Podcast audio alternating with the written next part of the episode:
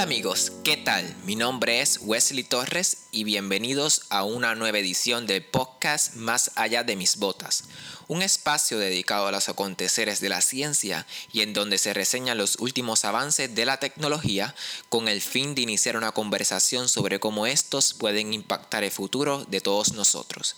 En la edición de hoy les hablaré sobre un estudio que reunió a expertos de cinco países en el archipiélago ecuatoriano de Galápagos con el propósito de participar del primer ultrasonido a tiburones ballena en estado silvestre. El tiburón ballena es el pez más grande del mundo. Algunos individuos pueden medir más de 15 metros de largo y tienen el vientre color blanco y la parte dorsal de color gris con manchas blancas.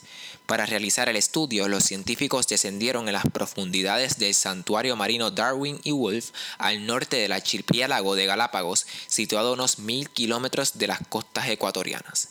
En la zona en donde se realizó el estudio es común observar tiburones, delfines y tiburones ballenas, entre otros organismos marinos.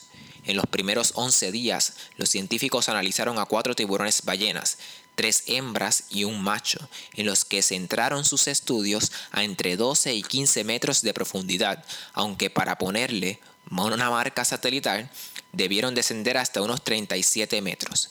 Los científicos informaron que hicieron el ultrasonido a tres hembras de unos 11.5 metros de longitud y a un macho. Además, tomaron muestras de sangre del macho y de una de las hembras con el fin de conocer más sobre el estado de salud de estos animales. El estudio con ultrasonido les tomó unos dos minutos por tiburón ballena, pues lo que hicieron fue pasar una especie de escáner en la parte ventral del animal para luego revisar la grabación en tierra. Sin embargo, sacar las muestras de sangre les tomó unos 5 minutos por tiburón ballena.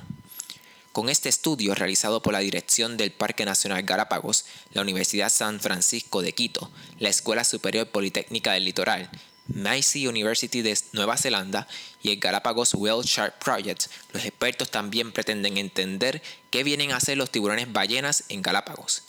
Esto fue todo por esta semana. Gracias por acompañarme en esta edición de Más allá de mis botas. Hasta la próxima.